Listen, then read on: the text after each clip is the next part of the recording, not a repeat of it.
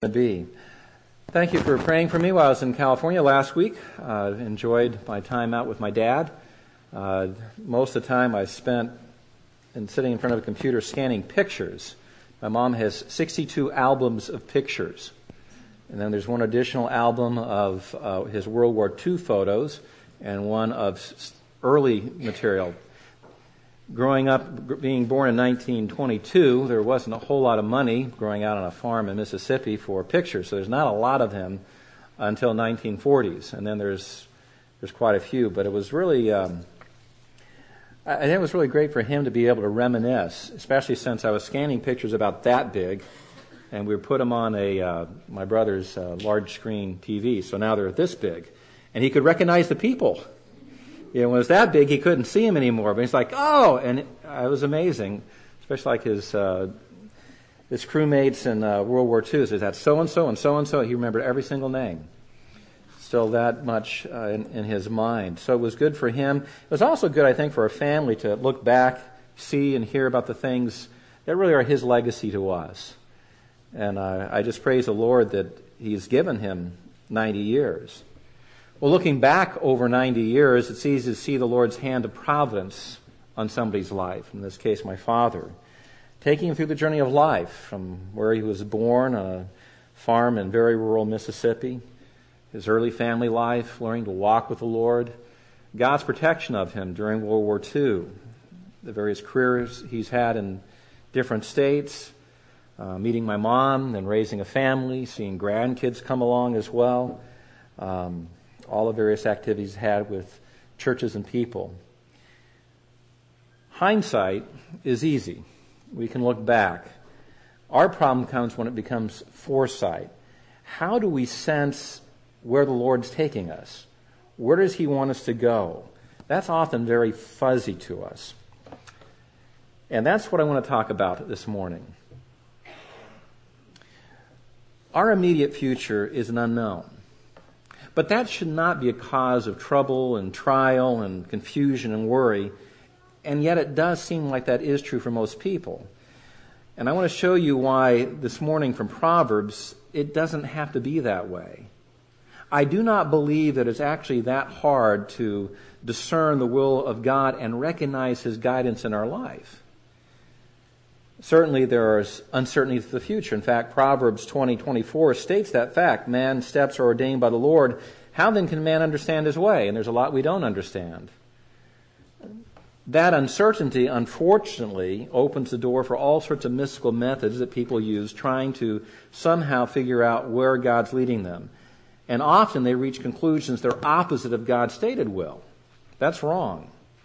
I hear such things even among conservative evangelical Christians who seem to look more to mysticism than to God's Word in trying to determine even right from wrong. Now, that's not to say there's not some mystical elements in determining God's will. In fact, Philippians 4, 6, and 7 certainly give us some of it because it says as we pray properly, there should come about a sense of peace or confidence in whatever we're addressing. It's a peace of God that surpasses all understanding. So there is a mystical element in that. But those guard our heart and mind. At the same time, anything that is somewhat mystical that's coming from God is going to be in agreement with His Word, period. It will never contradict it. Proverbs 16:20 says, "He who gives attention to the word will find good, and blessed is he who trusts in the Lord." Now that brings up what I believe is really at the heart of the problem of recognizing God's guidance to us. And it really comes down to our lack of trust in God. Because of that, we don't trust Him, then there is confusion, there's turmoil, there's worry. Proverbs 16:9 states, "The mind of a man plans his way, but the Lord directs his steps." Most of us are aware of that in our own experience. You carefully plan out what you intend to do, it doesn't work that way. It, something else completely happens. It's, it's going a different direction we thought we were going to go.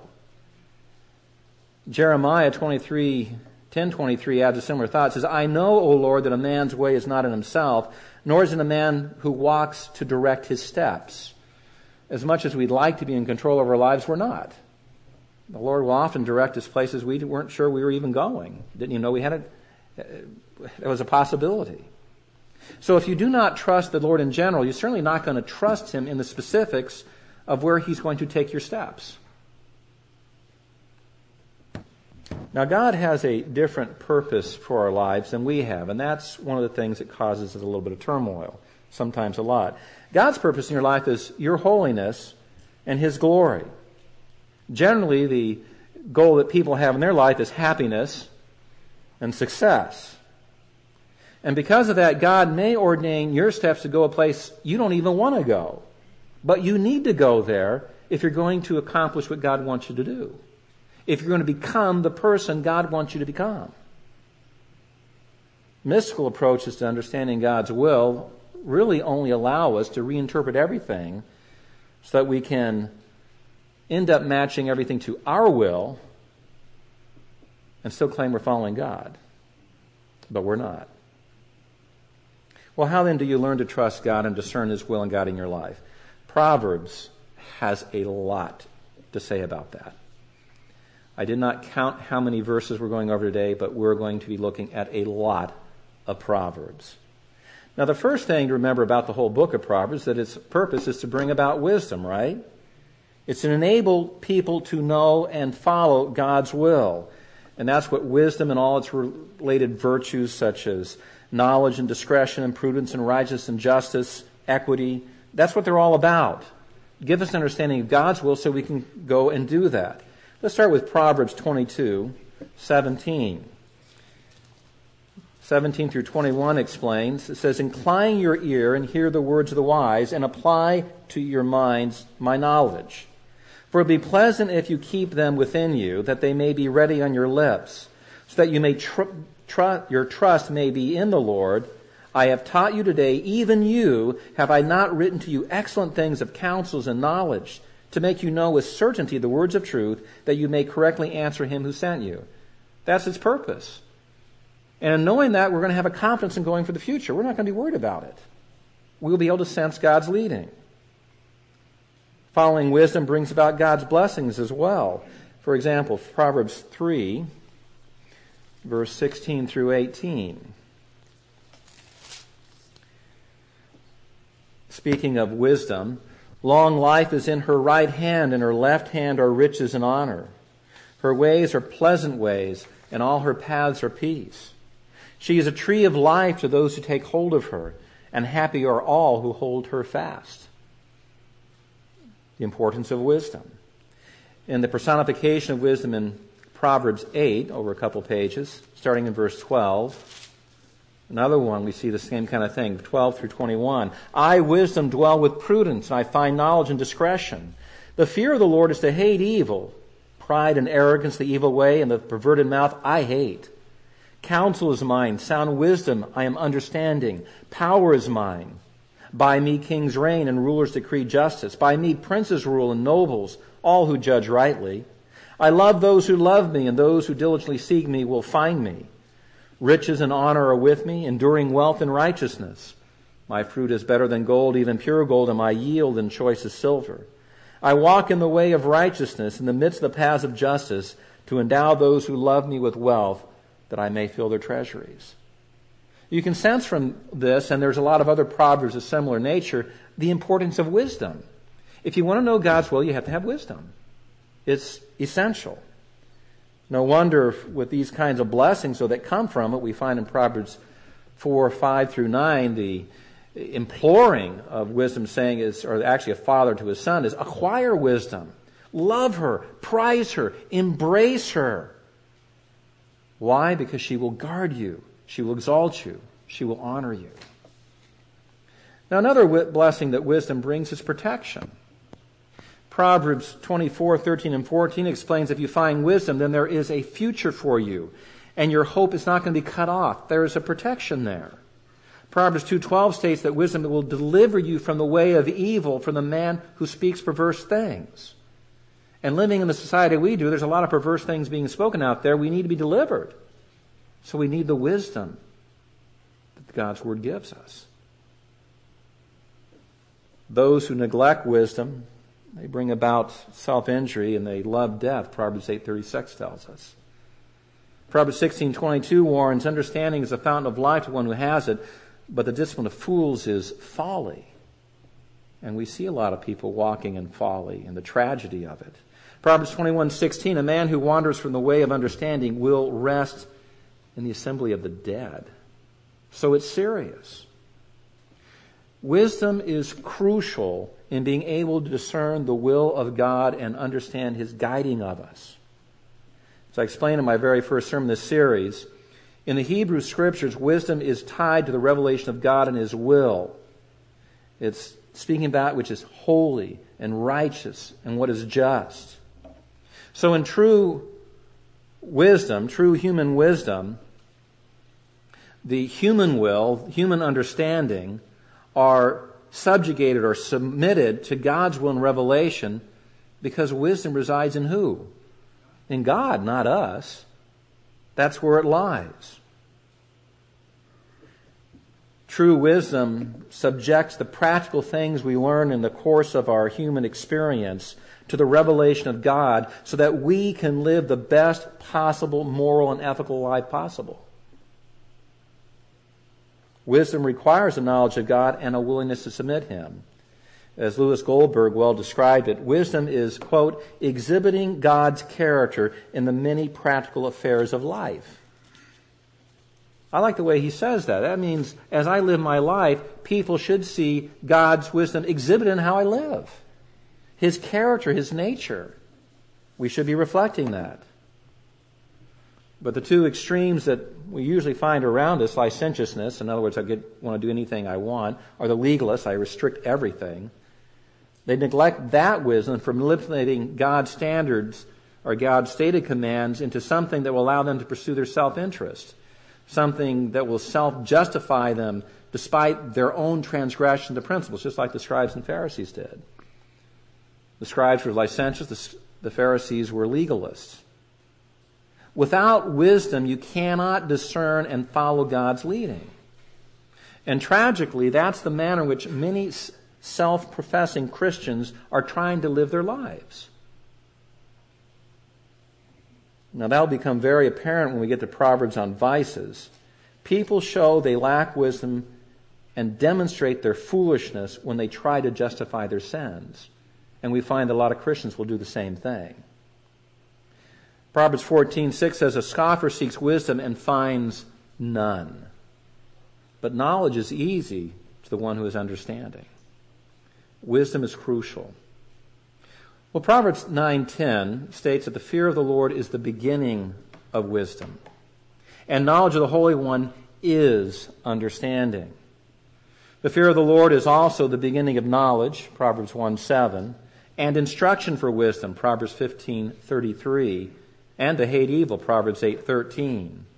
Now this relationship between the fear of the Lord and wisdom is also tied together in Proverbs 2, 5, and 6, in which a diligent search for wisdom results in being able to, quote, discern the fear of the Lord and discover the knowledge of God, for the Lord gives wisdom. From his mouth come knowledge and understanding. So you can see the two are, are interconnected.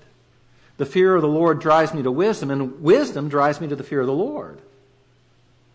So if you want to know God and discern His will, discern His leading, then it starts with a proper fear of the Lord, a diligent quest for true wisdom.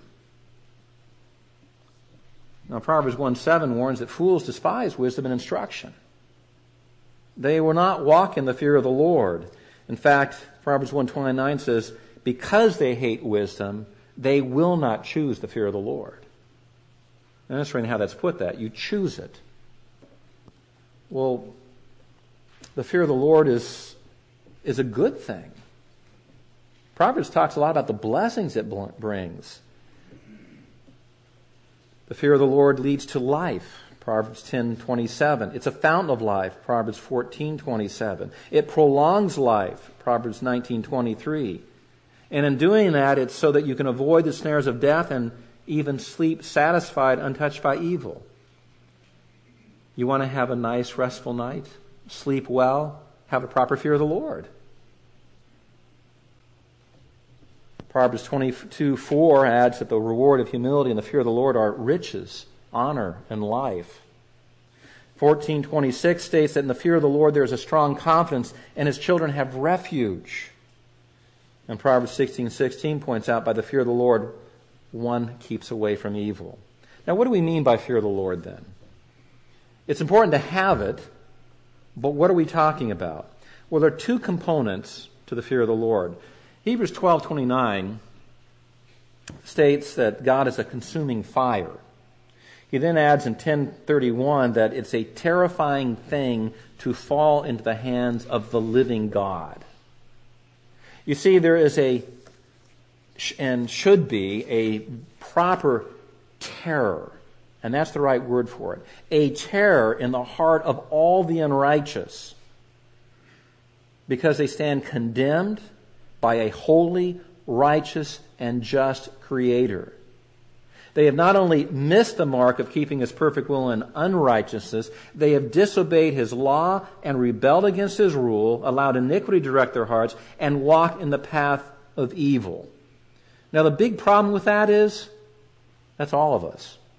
We all start there. And so it's proper, if we're going to understand God, we start with a terror of Him. This is the creator of the universe, and I am accountable to Him.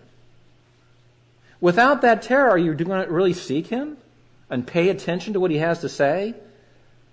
You see, and tragically, the gospel's been twisted and perverted so much, we're trying to make him a good buddy. Well, yes, he's a friend that sit closer brother, brother, but you can't get there from the terror unless there's an intervention. And praise the Lord that there has been an intervention. My iniquity condemns me condemns me to eternal hell. But because of the intervention, that terror of that horrible destiny does not have to be continuing on. But if I have not taken appropriated what God has provided for me, that terror should be there. Frankly, what's one of the big problems in our society? People are living apart from the fear of God. How can they say the kinds of things and do the kinds of things that are broadcast in the news or portrayed in uh, entertainment because there's no fear of God in them. Now, the good news is because God has provided a means of being righteous before Him, it doesn't have to stay in terror. The Lord has intervened. He has paid the price of sin Himself in Jesus Christ. That's the good news. God remains just. The penalty of the law is satisfied. He's merciful and he's gracious because he himself has paid it for us. In the Hebrew scriptures, a man looked forward to God paying that price. He was looking down the court of time to see that God would do this and trusting he would. We live on the other side of that. We look back to an historical reality. Jesus Christ died for us. And he rose again, proving that his sacrifice was accepted. And so I don't stand condemned any longer. All those who are in Christ Jesus, there is no condemnation. Romans 8 1. Now, all those who've placed their faith in, in the person and work of the Lord Jesus Christ, were justified as a gift of God's grace and no longer terrorized in God's presence. Instead, we long for it. We want to be in His presence. Because the fear of the Lord is then taken over by the second component.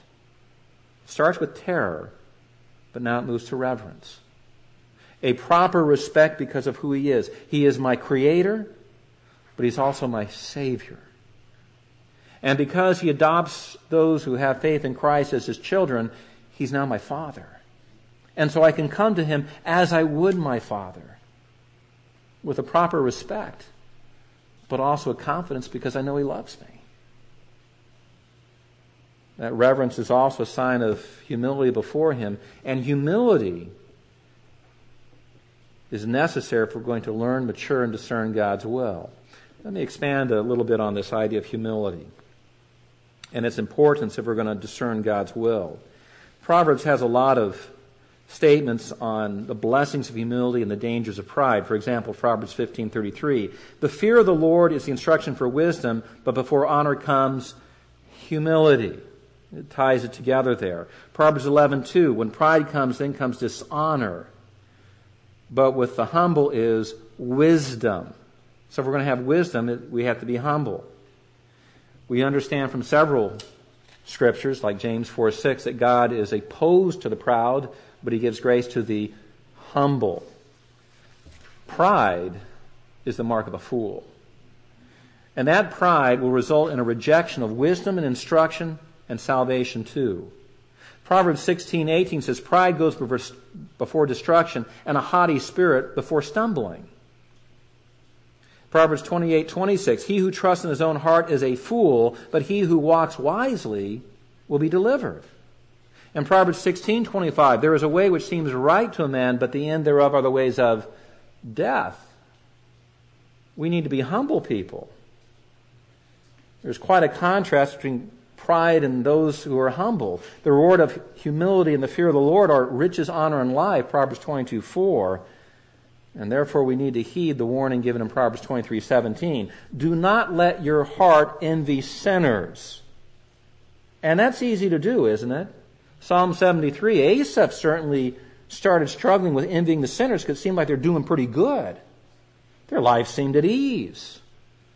Everything went well for them, and he was living with all sorts of struggles.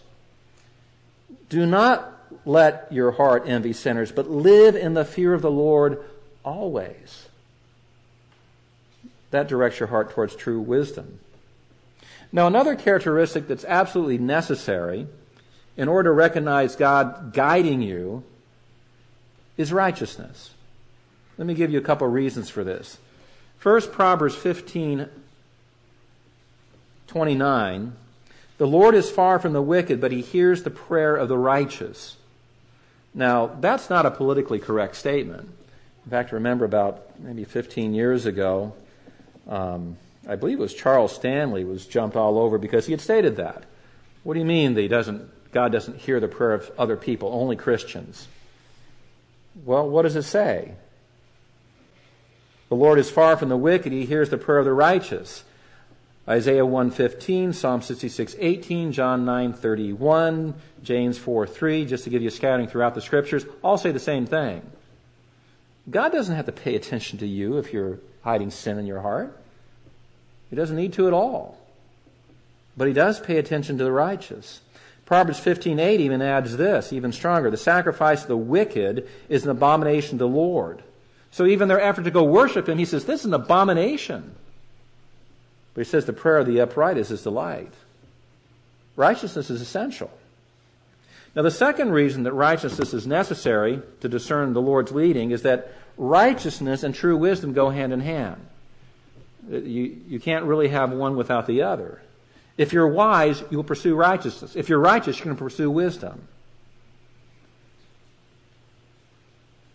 Proverbs 4, 10 through 27, and I'm going to read that whole section, that's 17 verses, points out that walking in wisdom results in a righteous character, righteous behavior, as well as avoiding the wicked and evil. The blessings of having a righteous character are expressed in Proverbs 21, 21. He who pursues righteousness and loyalty finds life, righteousness, and honor. Proverbs 20 verse 7 adds this, a righteous man who walks in integrity, how blessed are his sons after him. There's a legacy you pass down by walking in righteousness. These next couple proverbs contrast righteousness and evil. Proverbs 19:16, he who keeps the commands keeps his soul, but he who is careless of his conduct will die. Proverbs 12:26, the righteous is a guide to his neighbor, the way of the wicked lead them astray we affect people around us. Proverbs 14:22 Will they not go astray who devise evil? But the kindness and truth will be to those who devise good. If you are not pursuing righteousness, do not expect to be able to understand God's leading your life. Because you're going a different direction. And frankly, you're not really interested in His leading. You may be interested in trying to justify yourself, but you're not interested in, in really following God. We pursue righteousness. Now, the good news is that Jesus already promised something to us in Matthew 5 6. How blessed are those who hunger and thirst after righteousness, for they shall be filled. That's a great promise. So it's not something that I have to work up myself. I just have to long for it. God will guide you there. He will take you there, but it's going to come through Christ. Now, where does learning start from? I spent eight weeks talking about parenting, so I can't get away from it, so it comes back one more time. It begins with your parents. And there's a responsibility you have as parents to teach your children. I had pointed out in, throughout the last eight sermons that learning about God and His will starts with the parent loving God with all his heart, soul, and might, and then diligently teaching their children about God and His commands and all the common things that happen during daily life. Always pointing out God. That is our responsibility as parents. Proverbs also makes an emphasis on parents teaching children so that they become wise.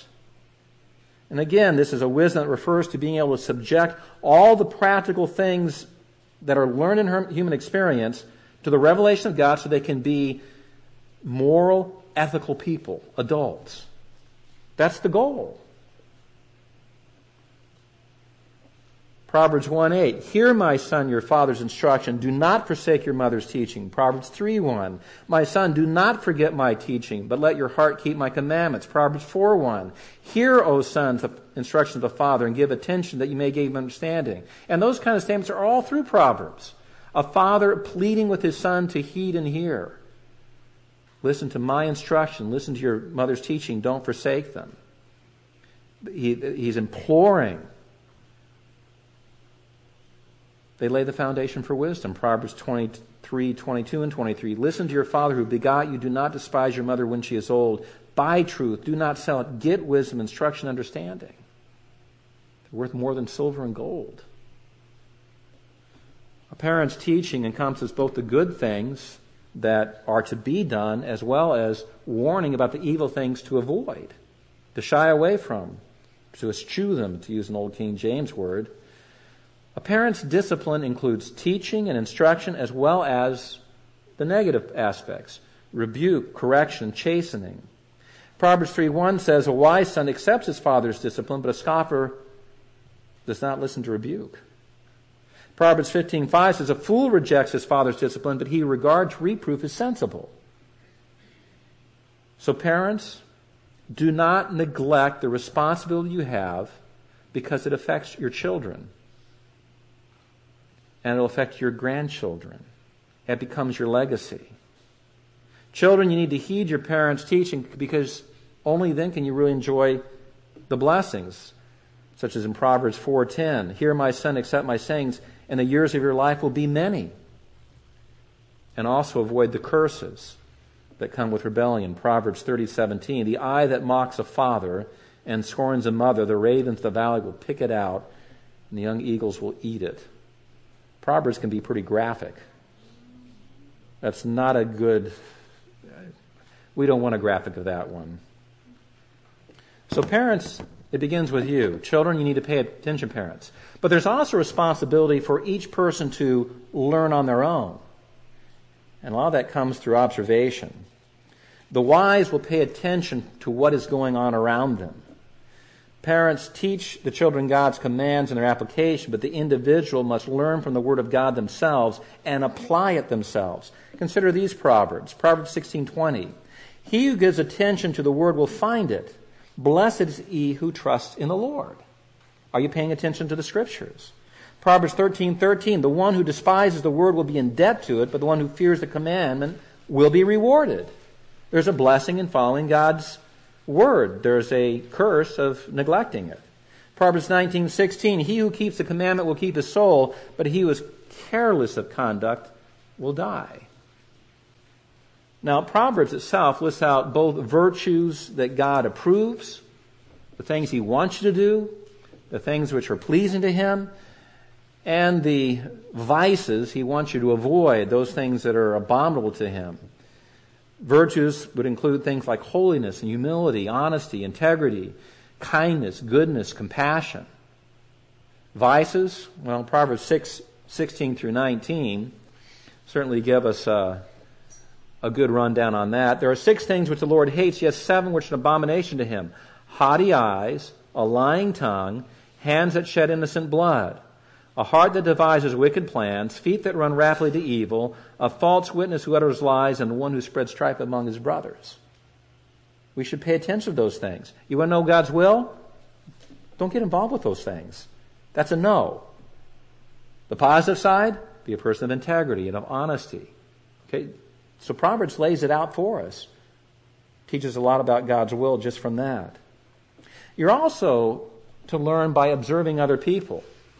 And we learn a lot by observing others. Both those things like, I think I'll do it that way. That looks good. Or, I'm not going there. That's bad. Okay? I think I'd said this as men's breakfast yesterday. There's two ways to learn. There's the school of hard knocks, where you learn everything by your own experience. And then there's my way, which is lazy. So it's the lazy man's way. Watch somebody else and learn from their mistakes, right? Don't go that direction. Go a different direction. But here are some proverbs on that. Proverbs 21:11. When the scoffer is punished, the naive becomes wise, but the, when the wise is instructed, he receives knowledge. Proverbs 22:3. The prudent sees evil and hides himself. The naive go on and are punished for it. Proverbs 24:30 through 34 considers the sluggard. I pass by the field of the sluggard, and by the vineyard of the man that lacks sense. Behold, it was completely overgrown with thistles. Its surface was covered with nettles. Its stone wall was broken down. When I saw, I reflected upon it.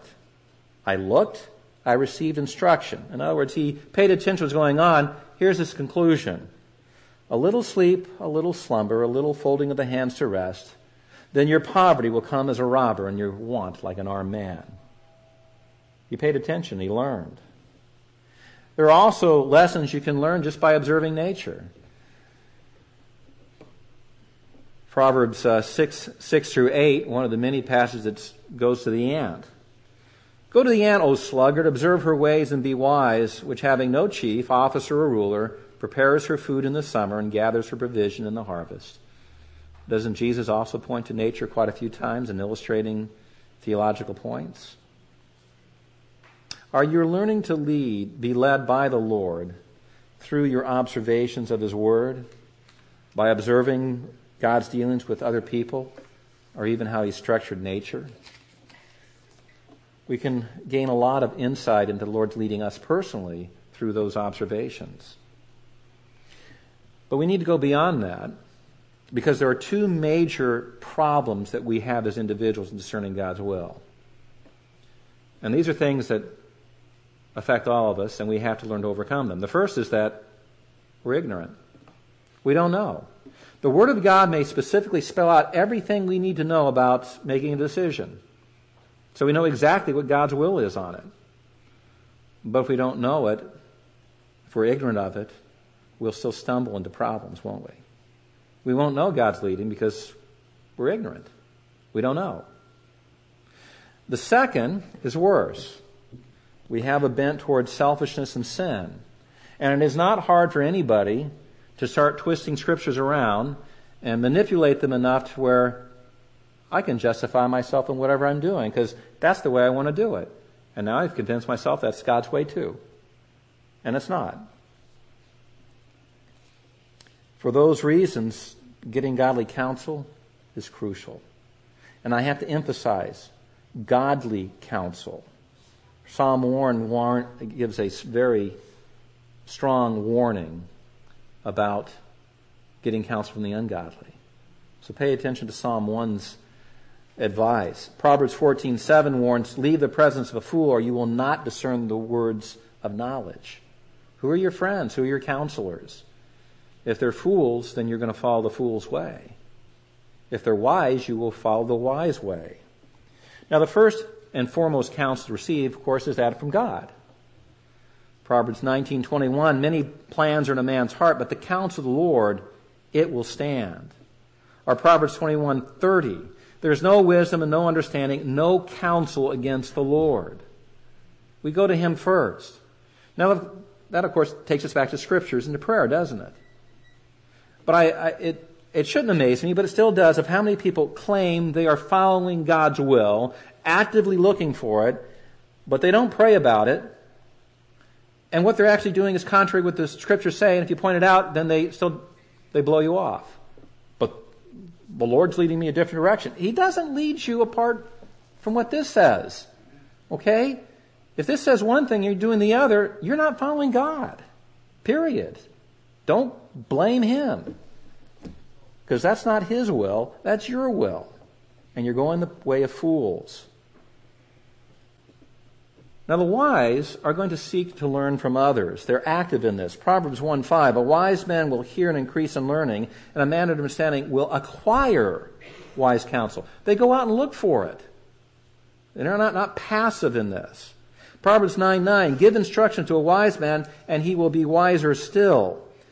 Teach a righteous man, and he will increase in his learning. That takes action, it's activity. You don't learn it by osmosis. You're actively pursuing it. Wise, the wise also recognize they're limited their own knowledge and understanding, and so they seek counsel from others. Pretty good parallel there from, with humility, right? Proverbs 12:15 The way of a fool is right in his own eyes, but the wise man is he who listens to counsel. Proverbs 19:20 Listen to counsel, accept discipline that you may be wise the rest of your days. See, that's the nice thing about wisdom. As you're acquiring it, it continues on. What you've learned today will benefit you tomorrow and the day after and the day after. Wisdom increases.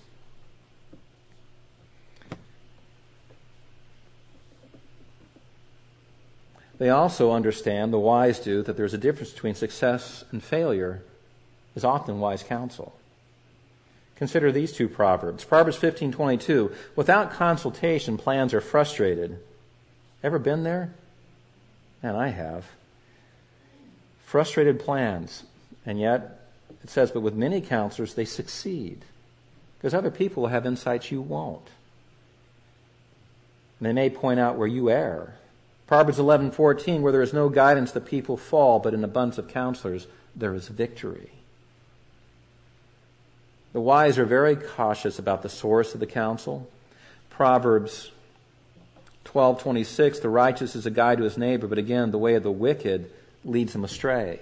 Which way are you going to go? Who are you going to counsel from? Proverbs 13:20 He who walks with wise men will be wise, but the companion of fools suffers harm.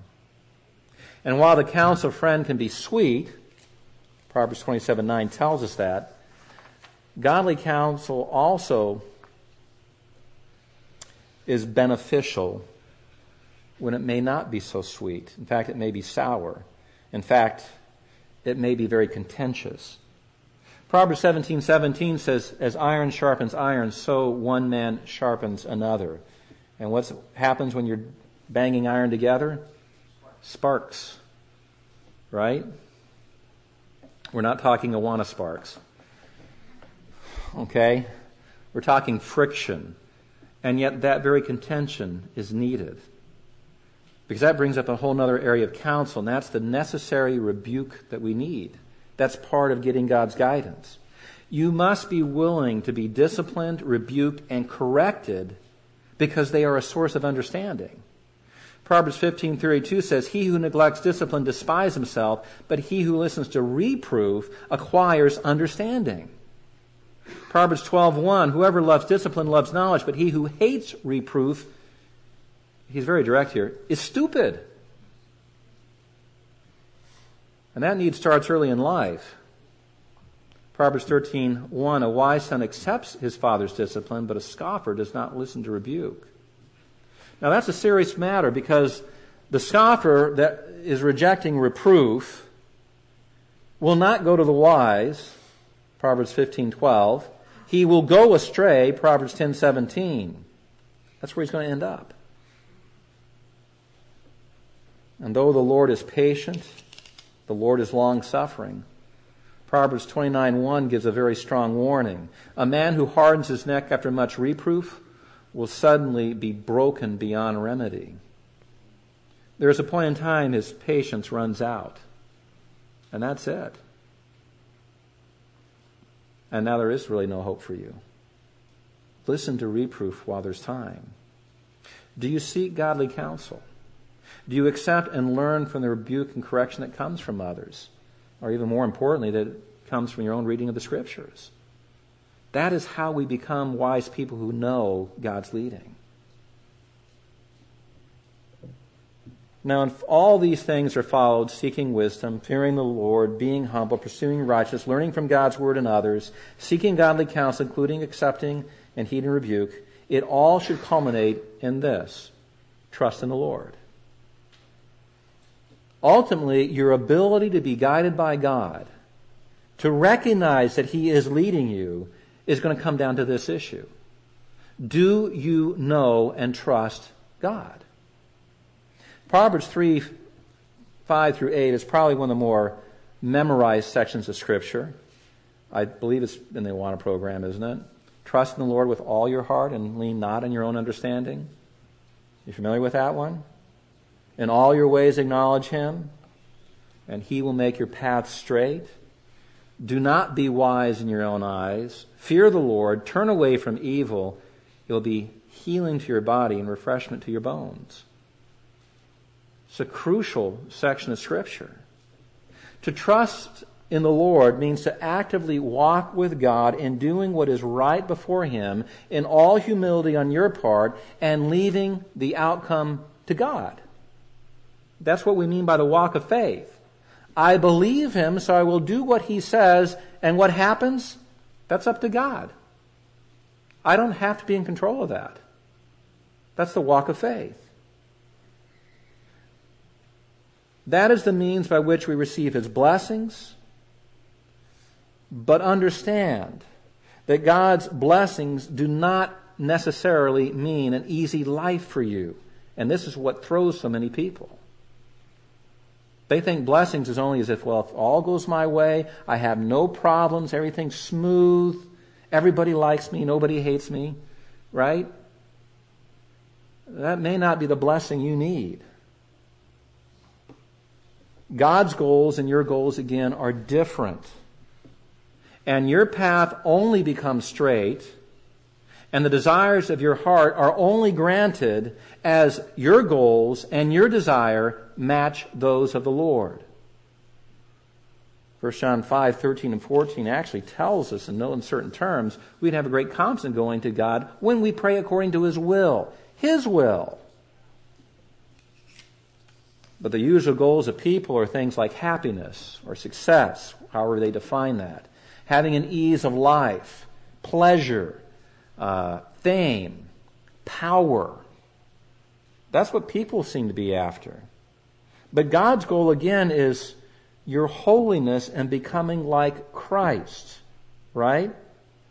1 Peter 1:16 you shall be holy for I am holy Romans 8:29 to be conformed to the image of his son that's his goal and out of that comes serving him and that means you can expect that God as he's leading your life is going to take you places you may not want to go because that's where you have to go to become holy and be conformed to his image. And you can expect that because God loves you, he is also going to reprove you, rebuke you, and chasten you to move you along toward holiness and becoming like Christ. But that's where people don't like it. And that's why they seek out all sorts of mystical methods of figuring out God's will because they don't want what God actually wants for them.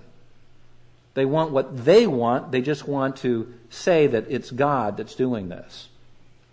Essentially, they're trying to blame God for their own sin or attribute to God what their sinful habits are. God's goal is different, so He's going to take you through different things to get you where you need to go. We already read from Proverbs 3 5 through 8. A couple verses later, Proverbs 3 11 and 12. My son, do not reject the discipline of the Lord or loathe his reproof, for whom the Lord loves he reproves, even as a father corrects his son in whom he delights. Hebrews 12 quotes this. And I'll tell you, I don't think there can be a greater confidence you belong to God than when he's chastening you.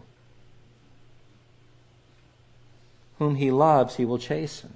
When you know you're going the wrong direction and you're without chastening, that's scary. Because to be without chastening, according to Hebrews, is to be illegitimate.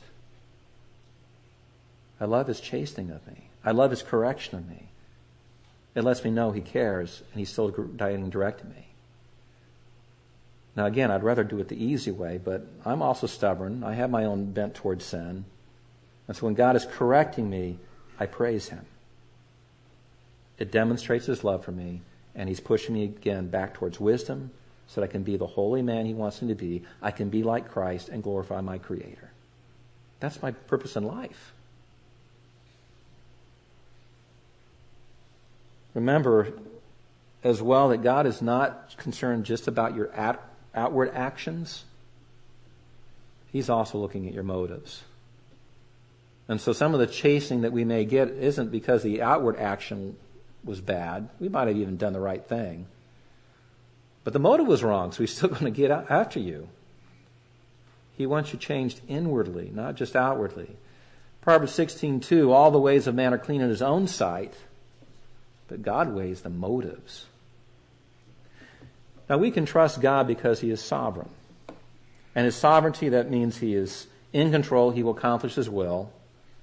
It is stated clearly in Proverbs. Proverbs 16:9 The mind of a man plans his way, but the Lord directs his steps. For those who do not know God, they don't know the character of the Lord, that sovereign hand upon their life is a source of trouble and terror. Because they don't want to go that direction. But for those that do know God and do know His character, that same sovereignty is the source of the greatest comfort and peace. Again, the difference goes back to what we talked about earlier. What kind of fear of the Lord is present?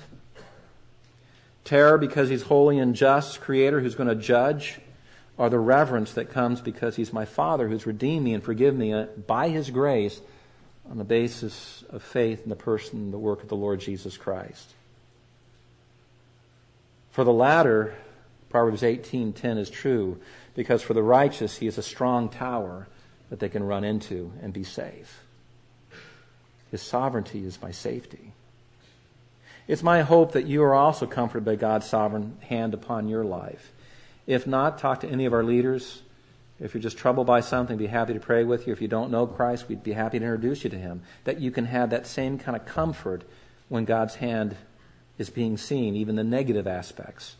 Sure, it's always a lot better when it's the positive aspects. But in all the aspects, that you can see it and know that God is leading you. It's not just a haphazard life of whatever happens to happen. It's not que sera, sera. My God, the, the hand of my God is upon me. And He will move me where He wants to move me. And I can trust Him for the future and be at peace with that. Because God's will is not hidden. His leading is not bound in mystery. It is freely available to everyone who will humble themselves, fear the Lord, seek wisdom and righteousness. The Lord reveals His will and His leading through His Spirit, working through teachers and counselors and providence. But again, primarily, His revelation to you and His leading is going to come through the Scriptures. Do you know it? Again, Proverbs 16:20, he who gives attention to the word will find good, and blessed is he who trusts in the Lord.